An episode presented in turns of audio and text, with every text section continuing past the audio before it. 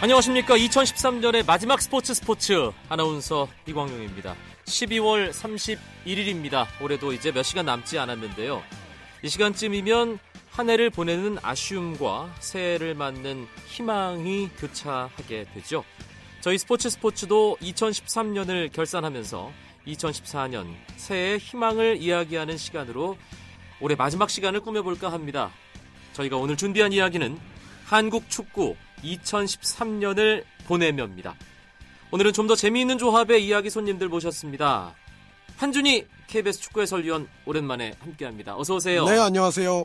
KBS의 간판 축구 캐스터죠. 최승돈 아나운서도 나와주셨습니다. 예. 안녕하십니까? 안녕하십니까? 네. 입간판입니다. 간판 예. 축구 캐스터. 예.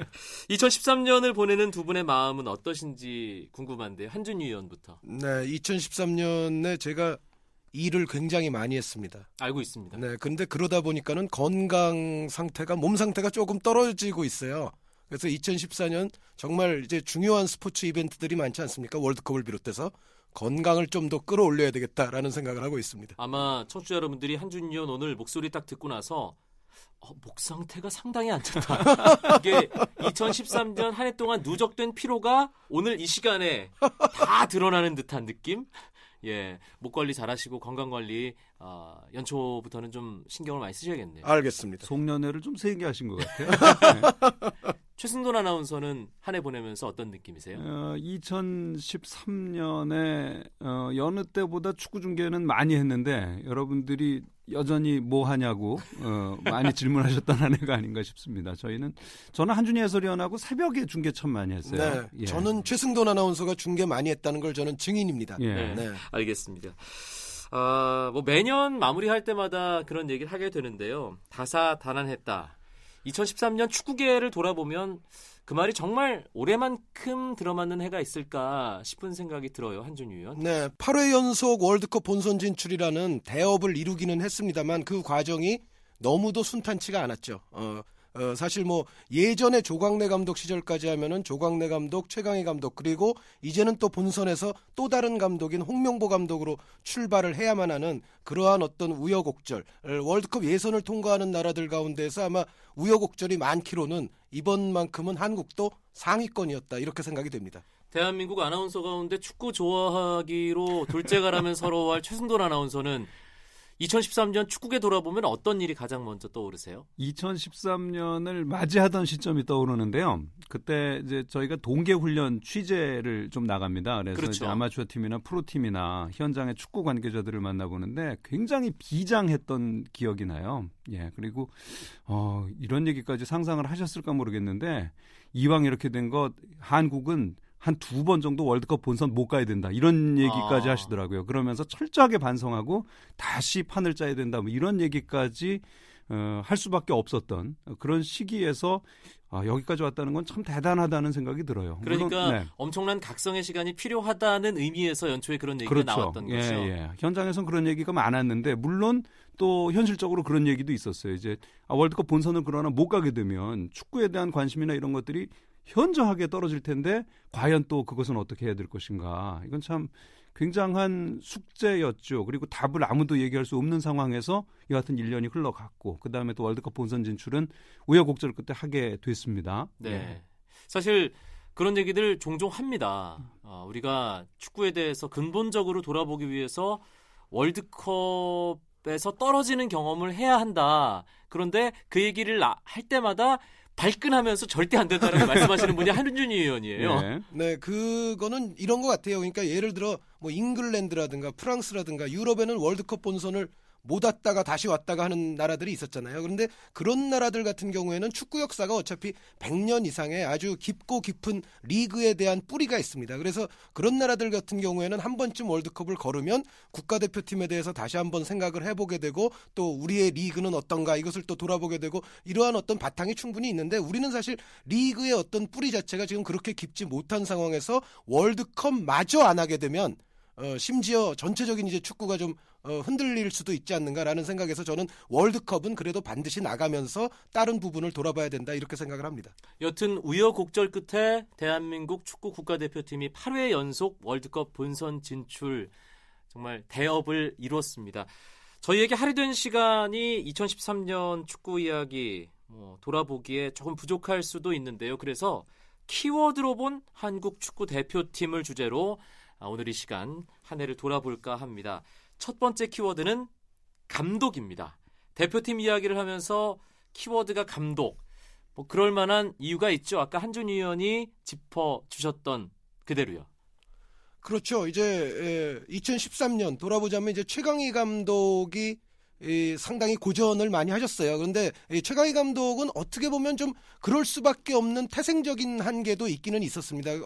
종점을 정해놓고 들어갔잖아요. 그렇죠. 그거 자체가 좀 이 정말 백척간두에 놓여있는 대표팀을 끌어가기에는 약간 무리스러운 어떤 배경이 있었다는 생각이고, 또 한 가지는 이 시한부 감독이라는 것이 그 개념에서 보자면 뭔가 월드컵 본선까지 우리 대표팀의 전술이라든가 시스템을 차근차근 준비해 가야 되는 그러한 어떤 과정보다는 일단 임기응변에 의해서라도 본선만 가고 보자. 이러한 어떤 성격의 개념이 굉장히 강했거든요. 그러다 보니까는 전반적으로 경기마다 좀 주먹구구식의 시스템이 없이 그때그때의 어떤 벼락치기, 임기응변적인 운영이 계속되다 보니까는 결국은 우리가 좋은 내용은 아닌 채로 월드컵 본선을 맞이하게 됐다. 그 과정에서 결국은 이제 또 홍명보 감독이 새로이 지휘봉을 잡았습니다. 정말 어렵게 최강희 감독의 대표팀이 월드컵 본선 티켓을 따냈고요. 최강희 감독은 약속대로 물러났습니다. 네. 그 뒤를 이어서 최승돈 아나운서와 막역한 사이인 대학 동기 홍명보 감독이 대표팀 감독직을 맡았는데, 근데 두 사람 중에 감독이 되고 나서 밥을 같이 먹은 사람은 최강희 감독이셔요. 네, 홍명보 감독은 이제 대학 동기 동창이기는 한데 같이 그 감독되고 나서 밥을 아직 못 먹어봤네요. 네. 예, 어떻게 보세요? 그 홍명보 감독 선임, 홍명보 감독이 그 상황에서 대표팀을 맡은. 저는 그 좀 대해서. 빠르다는 생각을 했어요. 사실 그래서 홍명보 감독을 말씀하신 것처럼 특수한 막역한 관계임에도 불구하고 국가대표팀 감독을 맡기에는 조금 더 뒤가 좋지 않겠는가. 그래서 다른 분들 중에서 이제 한 분을 생각을 했는데 생각보다 빨리 뉴스가 나오더라고요. 예. 그러면서 이제 홍명보 감독이 맡게 됐는데 선수들에게는 일단 그 굉장히 좋은 점이 있는 것 같아요. 넘볼 수 없는 그 카리스마. 네. 그 점에 있어서는 전 세계인들이 인정하지 않겠는가 그렇게 생각이 되고요. 예. 그런 카리스마가 있음에도 불구하고 홍명보 감독이 대표팀을 맡았을 때 대표팀 내부 상황은 최악 중에 최악이었어요. 한준희 의원. 네. 홍명보 감독의 취임 일성이 하나의 팀이 하나의 정신을 가지고 하나의 목표를 향해 가자 아니었습니까? 그렇죠. 네, 그 이야기가 나온 근본 바탕도 이제 그런 것이었고, 또 홍명보 감독이 대표팀 딱 취임하면서 파주 트레이닝 센터 들어올 때 아주 정장 깔끔하게 정말 제대로 갖추고 입고 들어와라 하는 그러한 모든 부분들이 사실은 이광용 아나운서께서 좀 전에 암시하신 그러한 여러 가지 혼란상 때문에 결국은 홍명보 감독이 그런 얘기부터 하면서 대표팀을 지휘봉을 출발을 할 수밖에 없었다는 생각이 듭니다. 자연스럽게 두 번째 키워드를 한준희 의원이 말씀을 해주셨어요. 두 번째 키워드가 바로 정장이거든요. 네. 최승돈 아나운서 또 덧붙이실 만한. 좋죠. 건강한 선수들이 일단 정장을 입고 들어오는 게 좋은데 그게 이제 어떤 의무나 이렇게 제시되기보다는 이 선수단의 품격을 위해서 아주 자연스러운 룰로 이렇게 좀 정착이 되는 게 좀 더 좋지 않았겠는가. 네. 여하튼 그래도 잘 정착이 된 게 보기가 좋고 앞으로 그 프로팀들도 이제 이동할 때 이제 우리나라도 그렇습니다만 정장 입고 이동하고 그러지 않습니까? 그렇죠. 그런 것처럼 국가대표가 그런 모습으로 등장하는 것은 일단 품격이 있어 보이고 우리 스스로의 모습에 어떤 격을 더하는 좋은 일인 것 같습니다. 네, 예. 정장이 나오고 원팀, 원스피릿, 원골이라는. 난 그 한 골만 넣겠다는 얘기인 줄 알았어요. 그래서 실제로 동아시안컵에서 윤일록 선수의 골 딱 한 골밖에 없었습니다. 예, 우스갯소리도 있었는데 예. 그런 기강잡기를 취임 일성으로 홍명보 감독이 하게 된 데는 사실 최종 예선이 끝난 직후에 있었던 SNS 파문도 엄청난 역할을 담당했다고 봐야겠죠, 한준희 의원. 네, 그렇죠. 그 마음고생을 했던 분들도 많고 사실 뭐 여러분들이 사실은 좀 다 피해자라고 생각을 합니다. 저는 요즘 이 선수들을 만나면은 제가 강조하는 것이 하나 있습니다. SNS를 하려면 가장 기본적으로 팬들을 위한 SNS를 하라고 저는 얘기를 하거든요. 그러니까 네. 예를 들어 프로팀들 간의 경기에서도 예를 들어 우리 팀이 오늘 졌어요. 그런데 SNS에다가 나 오늘 뭐 여자친구랑 햄버거 먹었네 이런 사진 올리면은 그 팀 서포터들이 무슨 기분이 되겠습니까? 그러니까 예. 그럴 때일수록 오늘은 우리가 졌지만 서포터 여러분 성원에 감사드리고 다음 경기부터 정말 우리가 최선을 다해서 좋은 내용으로 경기를 하겠다. 뭔가 서포터와 팬들을 항상 생각하는 그런 SNS를 해야지 그 이외의 것들로 오히려 보는 이들의 기분을 나쁘게 한다면 그거는 당신에게도 마이너스가 되고 전체 축구계에게도 마이너스가 되고 팬들에게도 마이너스가 된다는 걸 저는 사실 선수들에게 강조를 많이 합니다. 최승돈 아나운서의 경우는 SNS를 어떻게 보세요? 저는 SNS 활용은 개인적으로 자유롭게 할 수 있어야 된다고 생각을 합니다. 네. 물론 이제 문제가 됐던 것은 좀 받아들이기 어려운 내용들이 또 지나치게 이제 드러났기 때문에 생겨난 문제지.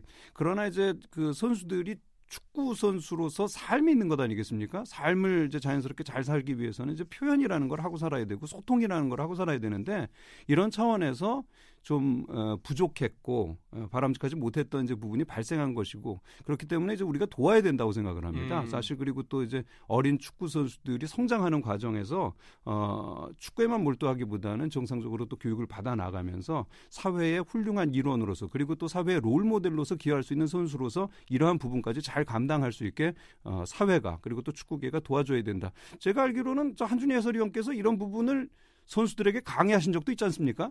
네, 그렇죠. 예.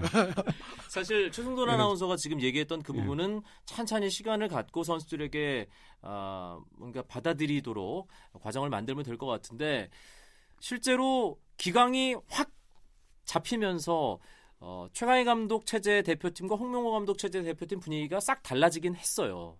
네, 사실은 그 문제는 어떻게 보면 정말 엄격하게 해서 꼭 기강을 잡는다기보다는 홍명보 감독이 또 특유의 카리스마는 카리스마인데 그게 엄청 몰아치는 카리스마라기보다는 좀 부드러운 좀 무언의 카리스마 같은 것이 있습니다. 그리고 지금 이제 선수 구성 자체도 조금 바뀌지 않았습니까? 어떻게 보면 지금 홍명보 감독이 이끌고 있는 선수단은 기본적으로는 런던 올림픽 세대가 주축이 되면서 또 그 세대를 비교적 잘 이해할 수 있는 선후배들의 어떤 조합이 지금 구성이 됐다는 느낌이거든요. 전반적으로 이제는 그 이전에 나왔던 뭐 해외에서 뛰는 선수들, 국내에서 뛰는 선수들 그러한 갈등도 지금은 없어 보이고 지금은 또 뭐 노장, 뭐 소장 뭐 이런 갈등도 없어 보이니까 일단 홍명보 감독 들어서서 가장 성공한 부분이 결국은 전체적인 팀의 화합이 비교적 빠른 시간에 이루어졌다 이렇게 생각이 됩니다. 네, 키워드로 본 한국 축구 대표팀을 주제로 2013년 돌아보고 있습니다. 한준희 KBS 축구 해설위원, KBS의 간판 축구 캐스터 최승돈 아나운서와 함께하고 있습니다.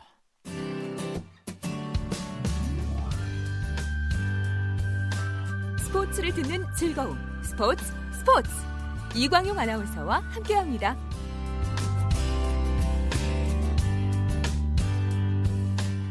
축구 국가대표팀 2013년 하반기 홍명보호로 다시 출범을 했습니다. 많은 변화들을 겪게 되고 한 경기 경험들을 해나가게 되는데요.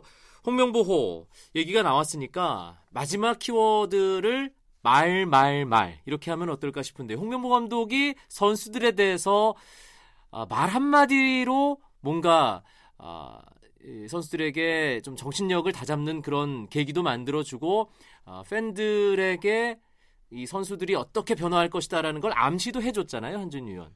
제가 가장 기억에 남는 홍명보 감독 이제 취임하고 나서의 몇 가지 그런 말들이 있죠. 근데 이제 아까 하나의 팀이 하나의 정신으로서 하나의 목표를 향해 간다. 그거는 뭐 워낙에 유명하니까 제외하고 저에게 있어서 가장 인상적인 것은 이 얘기였던 것 같아요. 최고의 선수들을 뽑는 것이 아니라 최고의 팀을 만들기 위한 선수들을 뽑겠다. 네. 뭔가 이제 그런 표현을 했거든요. 그러니까 이것도 분명히 저는 홍명보 감독이 상당히 시사하는 바가 있다고 생각을 합니다. 그러니까 정말 사람들이 뭐 잘한다고 하는 이런 선수들, 뭐 스타들, 물론 그런 선수들이 당연히 팀에 필요합니다. 근데 그거보다 더 중요한 것은 결국 팀. 그러니까 홍명보 감독은 팀보다 위대한 것은 없다라는 이 축구의 아주 보편적인 격언을 조금 자기 방식으로 그렇게 표현을 했는데, 제가 봤을 때도 어떤 최고의 팀을 만들 수 있는 선수들을 또 적재적소에 뽑아서 기용을 하는 것이 전체적인 또 축구의 어떤 전술이나 전략에 있어서도 상당히 옳은 판단이라는 생각이 듭니다. 홍명보 감독이 말이 많지 않잖아요. 그런데 한마디 던질 때마다 묵직한 느낌 주거든요. 꽤 어린 시절부터 홍명보 감독을 지켜본 최승돈 아나운서, 예전부터 그랬나요? 저랑도 말을 많이 안 해요.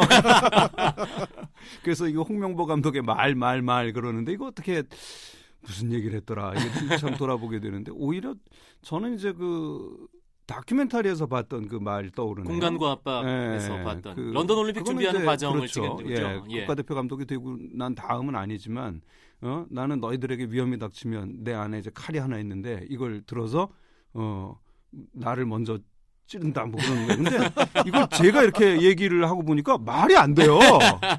칼을 하나 갖고 있다가 자신을 찌른다기보다는, 그러니까 너희를 괴롭히는 자들을 내가 다 물리쳐주겠다. 뭐 그런. 근데 이제 그 얘기가 참 멋있는 얘기처럼 선수들에게도 다가갔고 우리한테도 오거든요. 근데 그거는 아마 우리가 홍명보 감독의 어떤 능력과 인격을 믿기 때문이 아닌가 싶어요. 그러니까 우리가 홍명보 감독에게 있어서 물론 이제 많은 말에 감동을 받고 싶어 할 수도 있지만, 홍명보 감독을 뽑아놓고 우리가 또 기대하고 이제 또 선수들도 이제 따라주고 그러는 거는 존경받을 수 있는 축구인이 탄생했다는 거. 뭐 물론 또 이제 이후 이제 예상하는 결과도 나와야 되겠지만은 그런 측면으로 이해하고 조금 더 기대해 보고 싶습니다. 네. 사실 저는 홍명보 감독의 말이 가장 인상적이었던 건 대표팀에서 화제가 되고 또 중심이 돼야 할 선수들과의 일종의 밀당 과정에서 했던 말들이거든요. 특히 손흥민 선수, 김신욱 선수, 뭐 기성용 선수, 박주영 선수, 이런 선수들이죠. 손흥민 선수, 김신욱 선수는 실제로 홍명보 감독의 그 묵직한 한마디로 인해서 뭔가 플레이 스타일이 좀 바뀐 느낌도 있어요. 네, 손흥민 선수에 관해서 이제 손흥민 선수 출전 시간이 좀 적을 때에 기자들이 이제 질문을 했죠. 그때 이제 홍명보 감독이 손흥민을 위한 팀은 아니다. 이 대표팀은 손흥민을 위한 팀이 아니다. 그런 취지의 발언을 했었고, 또 김신욱 선수 왜 좀 빨리 안 뽑습니까? 이제 이런 이야기가 나올 때 홍명보 감독이 그때 한 얘기는, 김신욱 선수가 들어가면 플레이가 단조로워지는, 선수들이 좀 무의식적으로 플레이 패턴을 좀 단조롭게 가져가는 단점이 있는 것 같다. 네. 또 그런 취지의 이야기를 했는데, 사실은 이제 손흥민 선수나 김신욱 선수의 그 개인 팬분들께서는 이 홍명보 감독의 이야기에 상당히 또 반발을 했을 수도 있습니다. 왜냐하면 손흥민이 그럼 팀 플레이를 전혀 못하는 선수인가? 김신욱이 그럼 세밀한 플레이가 전혀 안 되는 선수인가? 여기에 또 이제 다른 의견이 있을 수 있거든요. 근데 제가 봤을 때는 홍명보 감독이 일부러 손흥민 선수, 김신욱 선수의 단점을 크게 부각시키기 위해서 그런 말을 했다기보다는, 이제 이 선수들을 궁극적으로는 어떻게든 좋게 활용을 해야 되는데 어떤 좀 그 단점적인 부분을 조금 더 향상시키는 쪽으로, 그리고 나머지 동료들에게 있어서도 이 손흥민, 김신욱 선수와 잘 어우러져서 플레이를 하려면 어떻게 해야 되는가, 이러한 것을 한 번쯤 생각하게끔 하자는 그러한 취지에서 아무래도 그런 말을 하지 않았나라는 생각이 있습니다. 실제로 홍명보 감독이 그렇게 한마디 두마디 던지고 나서 손흥민 선수 팀플레이 좀 더 노력하는 모습 보였고요. 네. 김신욱 선수도 일부러 머리를 안 쓰는 듯한 그런 플레이도 있었어요. 최승돈 아나운서도 그런... 선수들은 제가 볼 때 지나칠 정도로 예민하지 않았는가. 전 그런 생각을 해요. 이광용 아나운서랑 같이 브라질전 보지 않았습니까? 네. 그때 손흥민 선수 몸이 달아있더라고요. 막 다른 선수들은 다 긴 바지 입고 있는데 혼자 반바지로 갈아입고서는 막 이제 들락거리고 그러는 모습을 볼 수 있었거든요. 그리고 공을 한 번만 치면 더 좋은 플레이가 될 것 같은데 한두 번 좀 더 치려고 하는 이런 모습도 나타내고 그랬는데, 여하튼 그 홍명보 감독이 제가 볼 때는 이거 자기가 경험한 거죠. 2002년에. 네. 히딩크 감독이 계속 안 뽑았잖아요. 네, 어느 정도 이제 길들이게 했고, 그러나 또 결국은 중용을 했고, 이런 과정을 손흥민 선수나 이런 사람들한테 이제 적용하는 것이 아니겠는가. 그리고 또 이제 우리가 히딩크 감독 같은 사람을 썼던 것은 이제 16강 이상을 가본 사람을 써봤던 거 아니겠어요? 그리고 성공을 한 거고, 우리 또 이제 홍명보 감독은 그걸 직접 해봤던 사람 아니겠습니까? 또 기대를 해봅니다. 네. 박주영 선수와 관련된 논란은 한 해 내내 계속됐습니다. 박주영 선수가 마지막으로 대표팀 유니폼을 입은 것이 2월 런던에서 있었던 크로아티아와의 평가전이거든요. 그 이후로는 대표팀에 포함이 한 번도 안 됐습니다. 이 부분은 어떻게 보세요? 저는 뭐 개인적으로 박주영 선수는 1월에 뛸 수 있는 팀으로 반드시 팀을 옮겨서 꾸준히 활약하는 것이 필요하다. 그것이 안 됐을 경우에는 현실적으로 저는 홍명보 감독이 월드컵 본선에 박주영 선수 데려가기는 좀 어렵다고 생각을 합니다. 왜 그러냐면은 런던 올림픽 때와는 상황이 다른 것이 런던 올림픽은 7월 하순에 시작하거든요. 그러면은 시즌이 끝난 이후에 두 달 정도 박주영 선수를 같이 팀에 데려와서 훈련을 시키면서 끌어올려줄 시간이 충분히 있습니다. 그런데 지금 이 월드컵 본선 같은 경우는 유럽의 어떤 시즌이 끝난 이후에 한 3주 정도 간격밖에 없어요. 그리고 바로 이제 월드컵이 시작이 되기 때문에 박주영 선수를 뭐 2, 3주 만에 정상 컨디션으로 대표팀이 만들어 놓기는 상당히 어렵거든요. 그렇죠. 그러니까 런던 올림픽 때에 비해서 지금 월드컵 본선은 시즌 후의 시간 간격이 굉장히 짧다는 의미에서 박주영 선수의 신상에는 1월에 반드시 변화가 있어야지 지금대로 나가게 된다면 홍명보 감독이 무엇보다 누구보다도 잘 알고 있을 거예요. 박주영 선수를 지금은 데려다 쓰기가 쉽지 않다는 겁니다. 네, 브라질 월드컵 이제 6개월 5개월여 남은 셈이네요. 6월 중순에 이제 시작이 되니까 조추첨이 있었습니다. 두 분 조추첨은 어떻게 보셨어요? 직접 생방송하셨잖아요. 함께 날 세면서 이제 방송하면서 봤는데요. 참 다행이었습니다. 물론 이제 최상의조. 근데 그 뭐 산술적으로 보니까 뭐 4,000분의 1인가요? 뭐 그렇게 안 되는 거죠. 근데 거의 그 우리가 생각했던 최상의조에 가깝게 나왔어요. 그러나 뭐 최상의조가 뭐 이러냐 이러는 분 뭐 혹시 계신가요? 그건 뭐 욕심이 크신 거죠. 월드컵에서. 이 정도면 매우 좋다고 생각을 하는데 여전히 또 힘든 숙제다 이렇게 뭐 생각하고 있습니다. 단도직입적으로 한준희 의원께 묻겠습니다. 16강 진출 가능할까요? 현재의 가능성은 홍명보 감독이 얼마 전에 그런 얘기를 했습니다.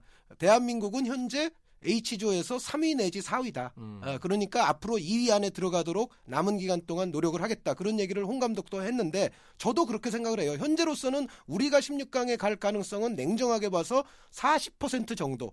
그러니까 50%를 좀 안 되는 거죠. 50%에 좀 못 미치는데 왜 그러냐면 기본적으로 벨기에와 러시아가 우리보다는 그래도 좀 액면가의 전력이 좋다는 것은 뭐 우리가 인정을 해야 됩니다. 근데 문제는 제가 말씀드렸던 대로 40% 정도의 현재의 가능성이라면 이 40을 50 이상으로 넘기는 것은 사실은 그때 6개월 후에는 충분히 가능한 일이 되거든요. 그것을 반드시 홍명보호가 해내기를 바랍니다. 네, 홍명보 감독의 대표팀 그 안에 포함된 선수들 모두 남은 기간 뭔가 마음을 다잡고 한 팀으로서 최선의 결과를 만들기 위해 노력하는 모습 기대하겠고요. 최승돈 아나운서, 한준희 해설위원도 내년 6월 멋진 중계방송을 위해서 알차게 상반기 보내셨으면 하는 바람입니다.